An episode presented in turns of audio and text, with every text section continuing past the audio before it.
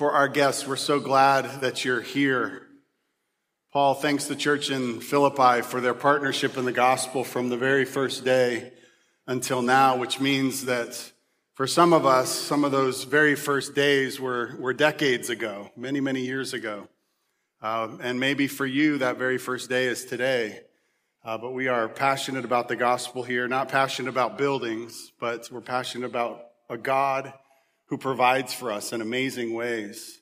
And uh, today I'd like to take some time just to tell the story of our church to connect us all to our story, uh, no matter how long you've, you've been here. But I wonder if you were here on that very first Sunday, can you stand up? Everybody who was here the first Sunday that our church met in this building. Let's thank God for these folks.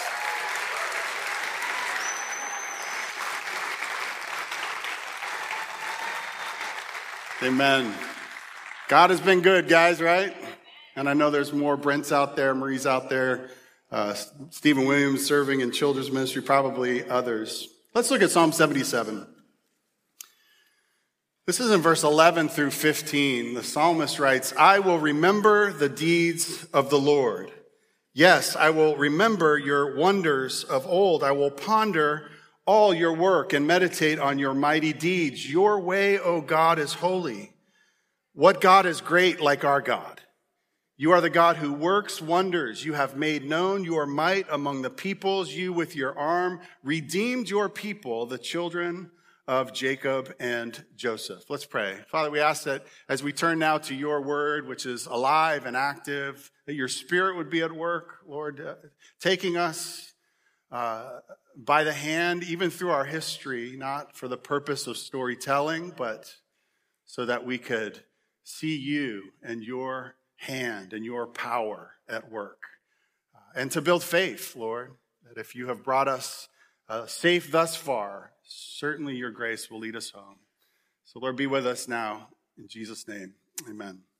Amen. As, as I said, we have decided to take this this morning uh, to celebrate. And as you saw in the video, we have arrived at another milestone. I think it's appropriate uh, to stop and pause when you hit a milestone. And this certainly is a milestone in our church's history.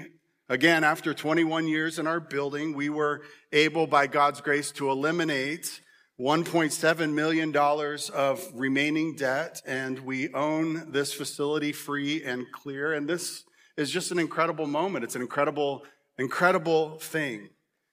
And all of this sits on top of 35 plus years of God's faithfulness to us as a church. And all of this provides us with a wonderful reason to do exactly what the psalmist does in Psalm 77. He says, I will remember the deeds of the Lord. Yes, I will remember your wonders of old. I will ponder all your work and meditate on your mighty deeds. I, I, I, want to do the best that I can this morning to tell the story of our church and to connect us to our story. But, but look again at our text. I do want to begin with our text. Uh, it, it does say, I'll remember the deeds of the Lord. And I wonder, I wonder what what you notice here. I will remember your wonders of old. I will ponder all your work and meditate on your mighty deeds. Your way, O God, is holy. What God is great like our God. You are the God who works wonders. You have made known your might among the peoples. You with your arm redeemed your people, the children of Jacob and Joseph. Well, certainly you see that word remember. And when the, the psalmist says that, that he will remember, twice, when he will ponder, when he will meditate, the psalmist actually enters into a deep and meaningful stream, not just of something to do, but a deep stream of obedience to God. He's actually obeying God in this psalm. And what I mean is that God commanded his people of old to remember, to remember. We see this a ton in Deuteronomy. For example, in Deuteronomy 5:15, God says, "You shall remember through his word that you were a slave in the land of Egypt, and the Lord your God brought you out from there with a mighty hand and an outstretched arm. Therefore the Lord your God commanded you to keep the Sabbath day." In chapter 7, says, You shall not be afraid of them, but you shall remember what the Lord your God did to Pharaoh and to all Egypt in Deuteronomy 8 2. And you shall remember the whole way that the Lord God has led you through these 40 years in the wilderness. And it's the same in chapter 15 and chapter 16 and twice in chapter 24. And it should strike us that these are commands from God. You shall remember. We all, uh, of course, we're, we're, mostly familiar. Most of you would be familiar with the Ten Commandments and the importance of the Ten Commandments, but no command of God to his people is meant to be overlooked. And it, it carries the specific heart and will of God for his people. As a matter of fact, one of the tragedies of the decline of Israel during the time of the judges connects to this very command. Look at verse 34 of chapter 8 in Judges. It says, And the people of Israel did not remember the Lord their God, who had delivered them from the hand of all of their enemies on every side. You see, God, God has in his heart and his mind a desire for his people to remember. The, the second thing to consider is, is how interesting the command to remember is. Because, because the command to remember does at least two things, I think. First, the, the command to remember connects you to your story. I think that's the idea. I think that was the idea for the heart of God for his people of old. And you see that in the command itself. Remember what I did. Remember your story. Remember that you were slaves at one point, and with a mighty hand and an outstretched arm, your God delivered you. Remembering certainly connects us to our story, but secondly, remember, remembering connects us to the power and goodness and faithfulness of God to them. It's not just uh, remember your story, it's specifically remember how powerful God was and is in your story. Remember the works of God. Consider and meditate, ponder on how great God has been to you and to consider specifically, these aren't generic commands. Remember that you were slaves. And, and that sentence was meant in Deuteronomy to the people of God. This is the generation that's about to, to cross over. It would have brought back all those years of bondage and slavery all that that meant and how, how amazing it was that God in his in his power that night that the angel of death came and spared them because of the blood that was on the on their doors. And they walked out of there having plundered Egypt, only to get to a, a, a block and a, a sea in front of them and armies behind them. We get to meet one day and talk to people who stood on those shores and watched the sea spread into, and they walked across and then closed over the armies of God. Eliminating the fear that the armies would just go around and catch up with you another day. These are amazing events that God is calling them to remember. So, in a sense, this is what the psalmist is doing. He's simply obeying the command of God when he says, I will remember. I will remember. The deeds of the Lord, yes, I will remember your wonders of old. I will ponder all your work and meditate on your mighty deeds. So I remember. I will remember. I remember almost all the way back to the beginning of our church. Our church, Redeemer Church, and this is the story, was planted in 1987 and yes, the 80s, that was the decade of Ronald Reagan and MTV and the original Top Gun, by the way. Breakdancing, yuppies, leg warmers, uh, hair metal bands, and, and many other things, both good and bad. But we were planted out of Sovereign Grace Ministries, which was a ministry that actually emerged out of the charismatic movement of the 1970s. By the late 80s, PDI, as it was known back then, was really ramping up church planting, and that included uh, the planting of our church in 1987. Steve Shank and a church planting team from Cleveland, Ohio, packed up their lives and they moved to Virginia Beach to, to start a church. Chip and Charlotte Parker are back here, a part of the original church planting team from Cleveland, Ohio.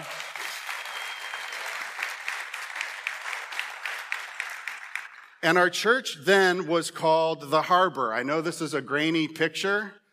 That, that's the best that I guess graphics could do back then. We had to pull this off of a VHS as well from the archives. But the church was called, called the Harbor. And it first met in the Shanks home, but the church actually grew very quickly. Within the first year, two more pastors were added, John Butler and my dad, Bob Hughes, who's here. They, uh, our dad moved our family across the country from Tempe, Arizona. I've said a few times that I'm from Arizona. We are. And people ask, well, how did you get to Virginia Beach? Well, we came because of this church. We came because the church was being planted, and my dad felt a call from the Lord to come and be a part of it. So he moved our family across the country, and he was uh, a part of the pastoral team. I was 16 years old at the time. And in the first year of our church, the, the church moved from the home. It, it outgrew the home. It went to a daycare center, outgrew the daycare center, and finally moved over to the Holiday Inn off Newtown Road. Can you picture it? So our church was at Newtown Road at the Holiday Inn in that first year. Our first 10 years as a church, uh, they were a decade of foundations and establishment and growth. And I'll tell you that we were number one, established on the gospel of Jesus Christ. We were a church that was passionate about Jesus. We were passionate about his work in our lives. We were passionate about doing life with a vital connection to Jesus through a, a real relationship with him through his spirit. We were not a church where all the religious stuff happened on Sundays and then you went back to normal life during the week. No, Jesus had transformed our lives, all of life. We were passionate in worship. We were passionate about God's word and the preaching of God's word. We were passionate about the work of the Holy Spirit in our lives and in our church. And secondly, we were established in relationships. We were established on the gospel and we were established in relationships. From the very beginning, our church was convinced that the Christian life is not meant to be lived alone. God plans for us to experience meaningful relationships, deep friendships with one another, relationships that make possible obedience to all of the commands in the New Testament that say one another, all of the one another's of the New Testament are meant to be done in relationship. We met together, we served together, we encouraged each other, we participated in ministry and mission together. And all of this, by the way, certainly in the context of community groups.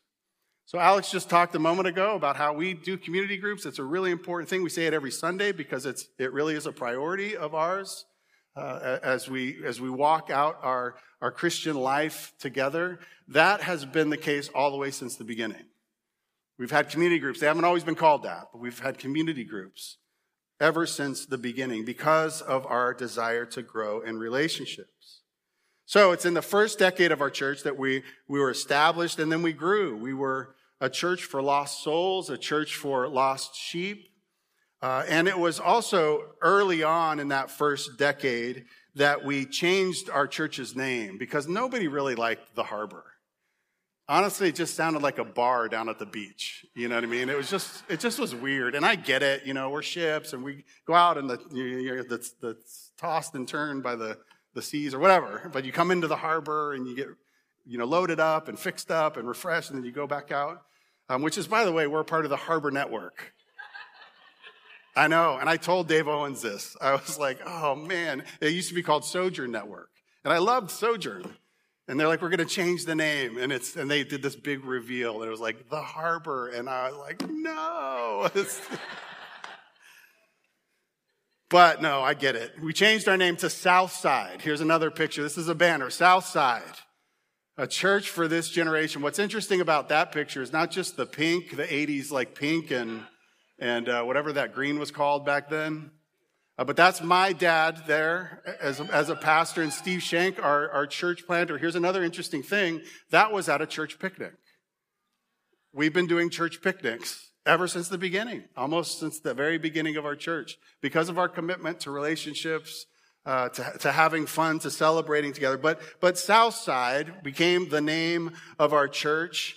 And we would meet for short stints after the Holiday Inn at Brandon Middle School, fun fact, and then Kempsville Middle School.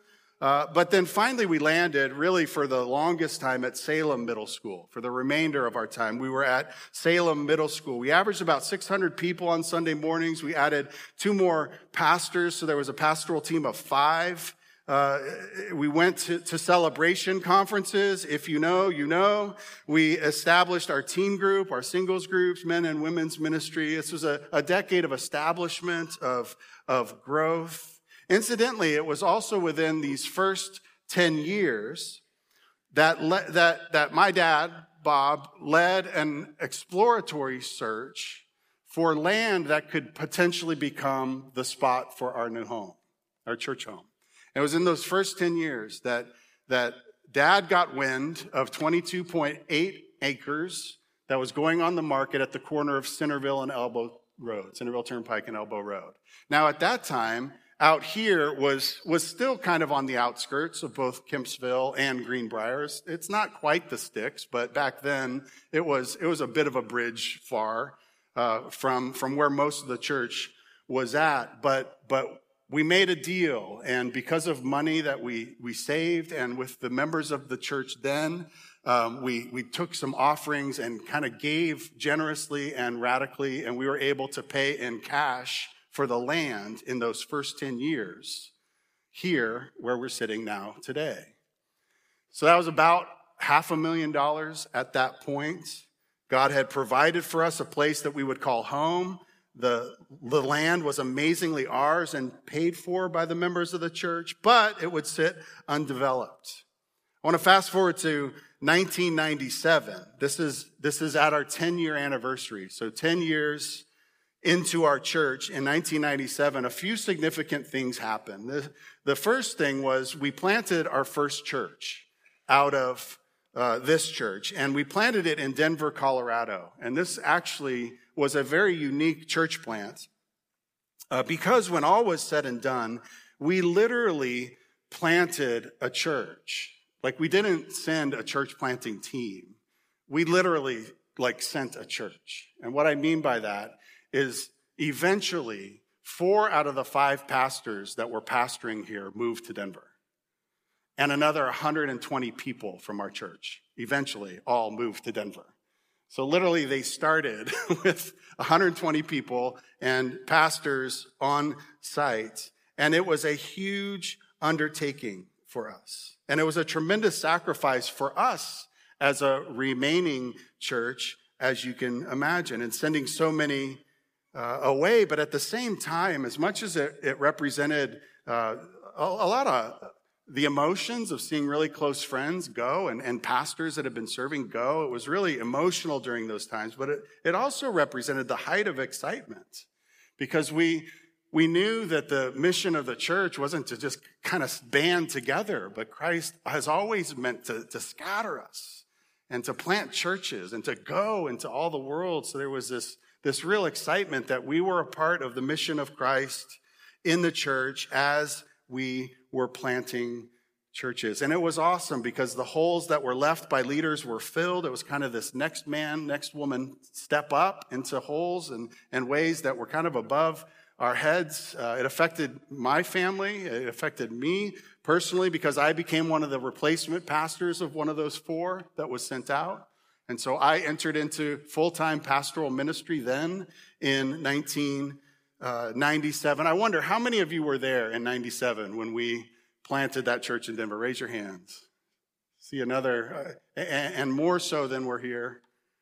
Yeah, it's, it's incredible how God during those times uh, was meeting us. It was also in 1997 that we, you guessed it, changed our name again.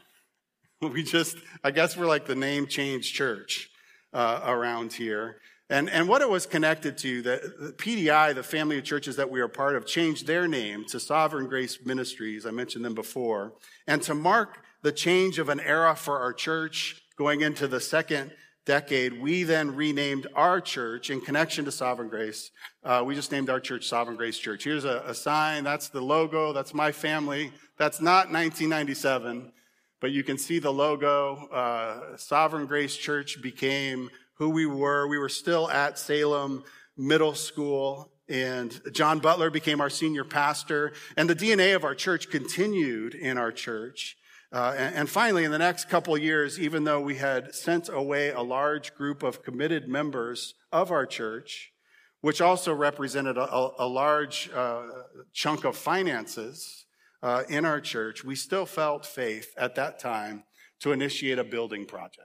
We had the land that was already paid for, and we felt like our time in the schools uh, was, was, coming to an end, uh, that God wanted to place us into our own church home. It was a time to build. Uh, and that was a very exciting time as well because, because God had to move or it was going to fall flat on its face. You don't, you don't send 150 people away and then start a building program. It'd be better to do the building program when those 150 people, committed people, committed enough to, to pack up their lives to go move for a church.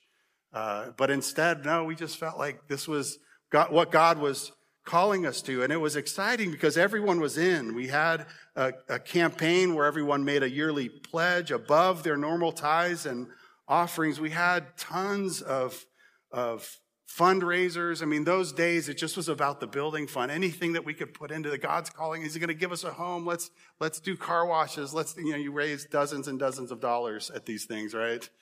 And you put them into the building fund. Here's a picture of one family um, and this would have been common. This is, uh, I think we have it, a, a fund, a building fund. Do you see anything up there? All right. Anyway, there's a can. Uh, you know, families would have building fund. There, there it is. Like, let's raise these walls, like ch- children artwork. You know, and, and this this was common. You just would get money and you'd put uh, again dozens and dozens of dollars in there and, and give it, and we'd all save up. But it was it was really an amazing time. We weren't asking everybody for equal giving, matching each other. It was just equal sacrifice. If we sacrificed together then, we could build something that would last in the future, we thought. So the original design for this building would cost us just over $6 million. This was the deal back then. And we're trying to raise money. And the problem that we had was as, as fast as we could raise money, uh, the cost of building only increased at the same rate that we were saving money.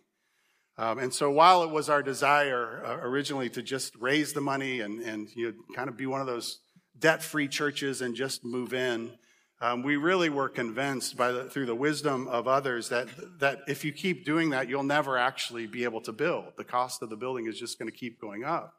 And so why, why don't you uh, go ahead and, and deposit or down payment uh, what you have and what you raise and then finance the rest um, and then continue to pay off the building as if you're, you're radically giving and, and saving. But instead of saving, you're ac- actually uh, paying it off. And so in those, those years, it was really amazing. We raised $1.5 million on the day that we broke ground. We had 100, or $1.5 million raised in those few years, raised and, and saved. And so we broke ground.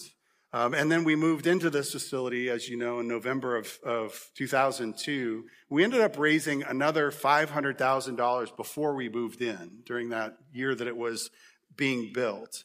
Um, and the building was just over $6 million.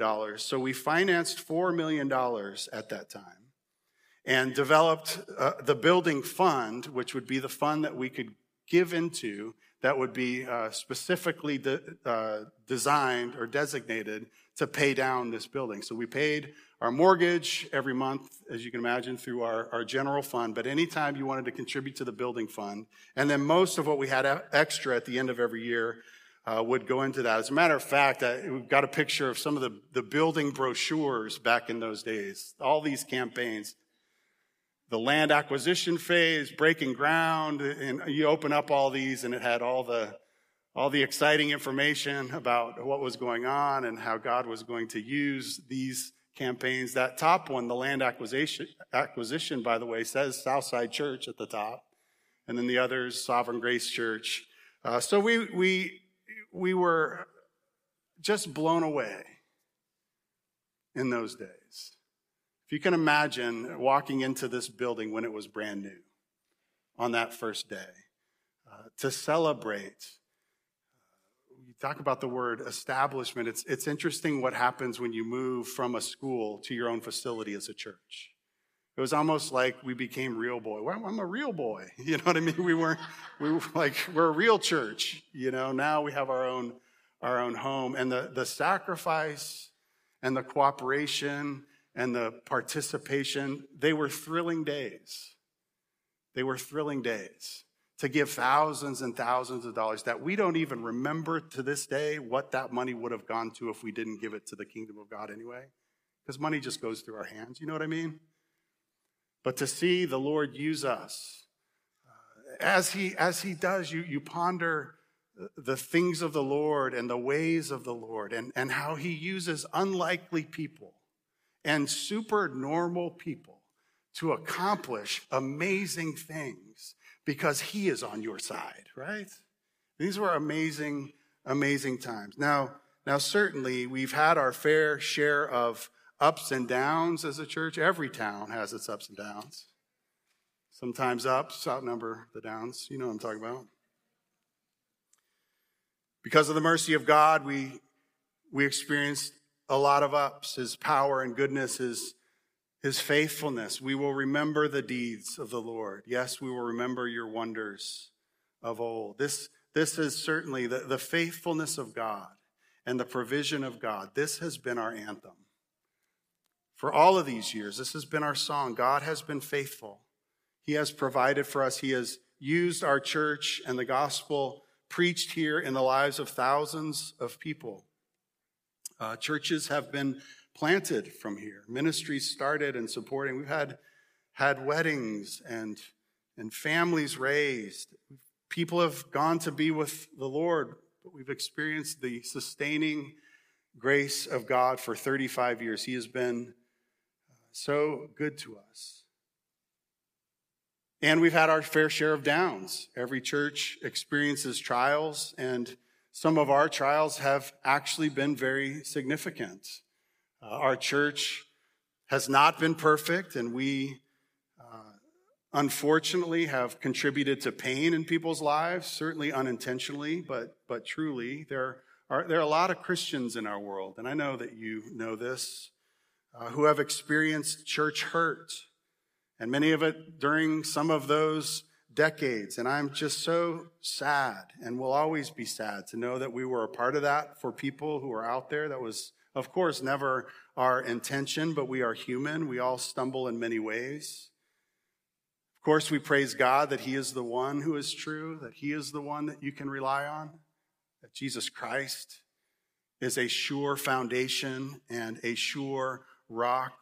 We praise God that He is a God of redemption, that He redeems broken things, that He redeems sad stories, that He is the one who alone redeems what the enemy meant for evil. We commit all of this to God and His and His ways and His plan. He's writing everybody's story still. God has always used flawed men and women to accomplish His thing. But, but God's sovereignty and His faithfulness has been our story through all of these years. Now, quickly, we would leave Sovereign Grace Ministries in 2014 for a variety of reasons. Uh, this was a difficult time. It was painful in many ways, but we left under good terms and with a ton of gratitude in our hearts for all that had been invested into us. Uh, but this uh, departure during those days led to yet again one more. Can you guess it? We changed our name again. And this makes sense because we were Sovereign Grace Church in connection with Sovereign Grace Ministries, no longer in connection with Sovereign Grace Ministries. So we named our church to Redeemer Church. And we named our church Redeemer Church because of our desire to place what Christ himself is and what he does at the center of who we are. We believe that Jesus redeems. Our church does not. Good pastors don't redeem. Large buildings with lots of people don't. Good programs and ministries don't. Only Jesus Christ, by his power and by his grace, can redeem. He alone. Amen. Jesus Christ has redeemed our lives from the pit. Only Jesus, by his power, can redeem broken people. Only Jesus, by his power and grace, can redeem hopelessness and loss and bring life and power and joy to us. Through his redeeming grace, we are redeeming, Redeemer Church. And, and I love, I love the name. I love placing Christ uh, at, at the center through our name because it represents our heart.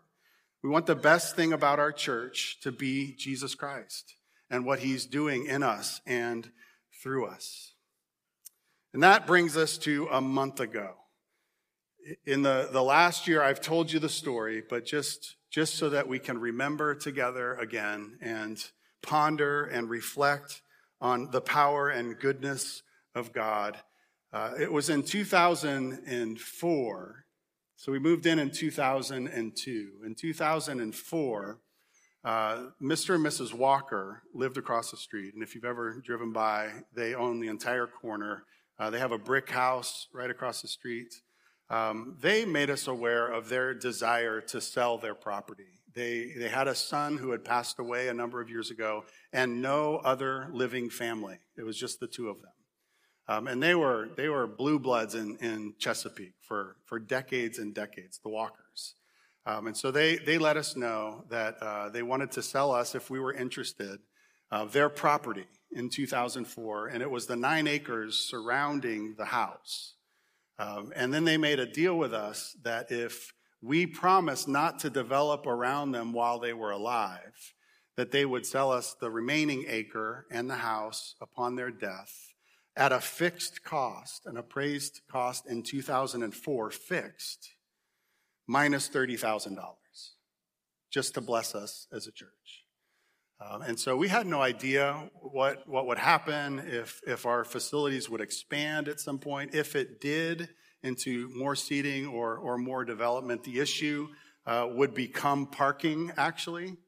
Um, so as weird as this might sound, we might have needed that. If we, if we expanded any, we might have needed more space for parking. But we decided that we would uh, purchase the land. We brought it to the church, and at that time, uh, decided that we should go for it. We raised the money and we had savings. We were able to pay that off very quickly, the nine acres. Uh, Mr. Walker passed away a few years later. Uh, and then uh, Mrs. Walker in October of 2021 made it to her 103rd birthday. yes. And I'll just tell you, because I said we're human, Mrs. Walker in, in, her later days, I think that she would call 911 as her like patients first. Because I just don't think she wanted to drive anywhere. You know, so she would call them and they would come and check her out. And like, but she would refuse to go to the hospital which means that we would see ambulances over there. How sad is it to be like looking over at the ambulances? Just wondering, you know, how's Mrs. Walker doing? Because nothing happens until she goes home. And I'm telling you that she just wanted to be with Jesus and to be with her husband and, and her son. And yet the Lord had a really long life for her. And so uh, that, as, as, many of you know, we've told this story, and, and, and many of you have been here through this at the, at the members meeting. Folks, we've got Mrs. Walker has gone home to be with the Lord, which triggered that possibility of purchasing, which we were able to do from our savings. And so we owned uh, the 11 acres across the street, which land, led itself through twists and turns and, and uh, interest from a developer that then started all the planning, city planning process. So a year plus goes by with tons of twists and turns. Uh, that Greg Dietrich, by the way, inter- interacted with all of it, with the developers and with our attorneys. And finally, just a couple months ago, uh, we sold the property completely to a developer who's going to build a, a, beautiful neighborhood like the neighborhoods that are going up around Elbow Road. And with those proceeds, we were able to, to pay off the $1.7 million on our building that had been paid down from the 4 million, of course, over all of these years. And here we are. We own this building because of the, the power and goodness and greatness of our God, right? I mean, this is the Lord's doing. All of this, our, our, our whole story, at each one of these, these twists and turns, it has been God who is at work. It has been God who has seen all of our needs before we even knew them. In 2004, could you imagine God leading us to, to okay, we'll purchase this land, knowing that for, for 20 years later almost, with a whole new generation of Redeemer Church, God was going to provide for us today. Just like he provided for us in 1997, just like he provided for us in 1987, when all of this was just a dream and a hope that God would establish a church anchored in Jesus Christ and his gospel. So, indeed, Psalm 77 I will remember the deeds of the Lord. Yes, I will remember your wonders of old. I will ponder all your work and meditate on your mighty deeds. Your way, O God, is holy. What God is great like our God, guys?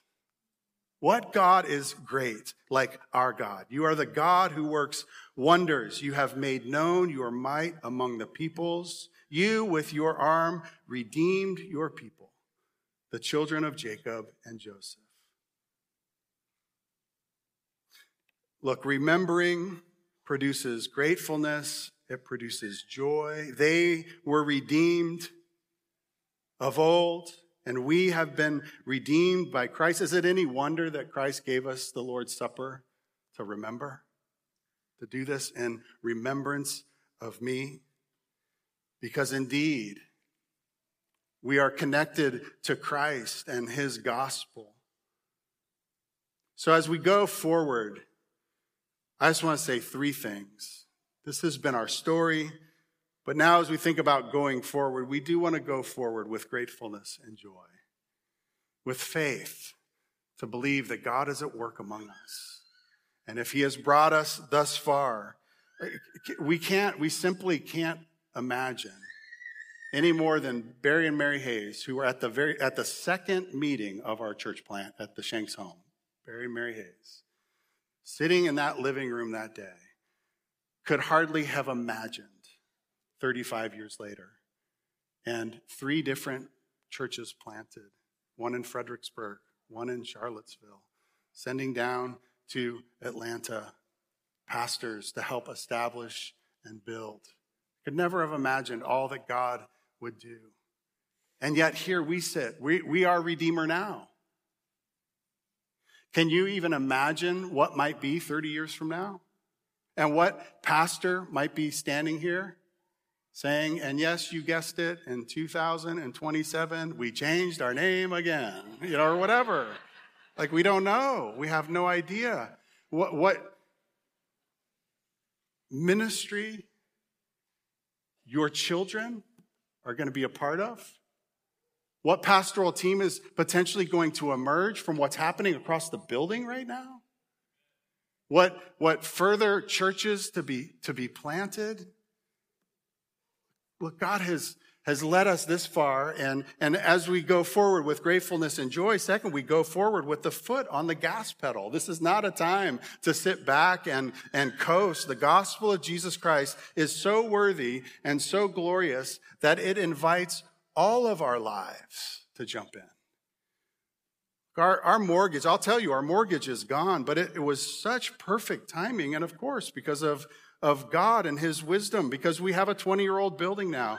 We have a $400,000 new air conditioning unit that we have to put on this year on top of a $250,000 roof that we need to replace here at, at 20 years. And yet, because of your generosity, the current members of Redeemer Church, we can do this. We've got savings for this. We can make this happen. Uh, but it's not a time to take the foot off the gas. And again, not because of air conditioning units or because of, of roofs that need to be replaced, but because of the mission that we're called to.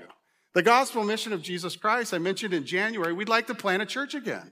Our church has recovered from a lot over the years, but we we want, we want back. We want to plant churches for the glory of God. We want to, we are a church planting church and we want to be a church planting church. And, and, and I mentioned that in January, within the next year or two, we would love to see another church sent from Redeemer Church, continuing the mission of Jesus Christ through the preaching of the gospel through churches. That's what we want to see done. So we can't, we can't take our foot off the gas by any means. Our continued giving and generosity allows us to continue in the ministry that God calls us to. And, and, and so we go forward with, with gratefulness and joy. We celebrate what God has done for us, but we look forward to all that He's going to do, keeping our foot on the gas. And lastly, we go forward with what has never changed. And worship team, you can, you can join me. We'll, we'll finish here. But we go forward with what has never changed. And, and what I mean by that is so many things have changed over the past 36 years here at our church. But what hasn't changed, and I'm so happy to, to report and to celebrate, is our passion for Jesus Christ and his glory. It just hasn't changed. And by God's grace, that'll never change. Here at Redeemer Church, we are passionate about Jesus. And the good news that God so loved us that he that, that Jesus came and took on flesh to live the life that we couldn't live. Perfect, sinless, righteous. We couldn't do it. Couldn't keep the law. And then was punished. He was, he was crucified on the cross instead of us, for us. So he lived the life that we didn't live. He died the death that we deserved so that all of our sin would go upon him. And we could be brought back to God. The relationship broken by sin could be restored by Jesus Christ, who brings us back to God, into the kingdom of God, who, who connects us to the story of God that has existed from eternity past. And the wonder that God is still at work through his son and the good news of his son. And that God is work, at work through his church. The church is Jesus' plan for the salvation of the world until he returns. And you've heard it, he doesn't have a plan B. Jesus Christ has, has swept us into all that he's doing. And we can't even imagine a new heaven and a new earth, which is where we're heading one day in perfection. Look, we're passionate about Jesus Christ and who he is and what he has done. And, and that's, that's, that's never changed. You, you want to know a fun fact? Fun fact. The very first song that we sang on this stage on that very first Sunday has the chorus, and you'll recognize it, that continued the prayer and the song for a passion to see the name of Jesus lifted high above all things, and the knowledge of your glory fill the earth. To see the name of Jesus lifted high above all things, and a fragrant offering ascending to the King in every place. Our instinct was to sing that song as the very first song as a church in this space, capturing our heart. That certainly this is this is not about us, but it's about you, Jesus, and may it always be. Look, we've we've reached another milestone. We've paid off the building, and this is the Lord's doing. But I can't tell you how excited I am for all that God is going to continue to do. Amen? How can we not? Because how can He not continue to move in powerful ways among us? Let's stand together and let's close today with that song we sung the first day as a prayer and a passion for Christ to continue to be made known among us. Lord, may this be, we pray. Amen.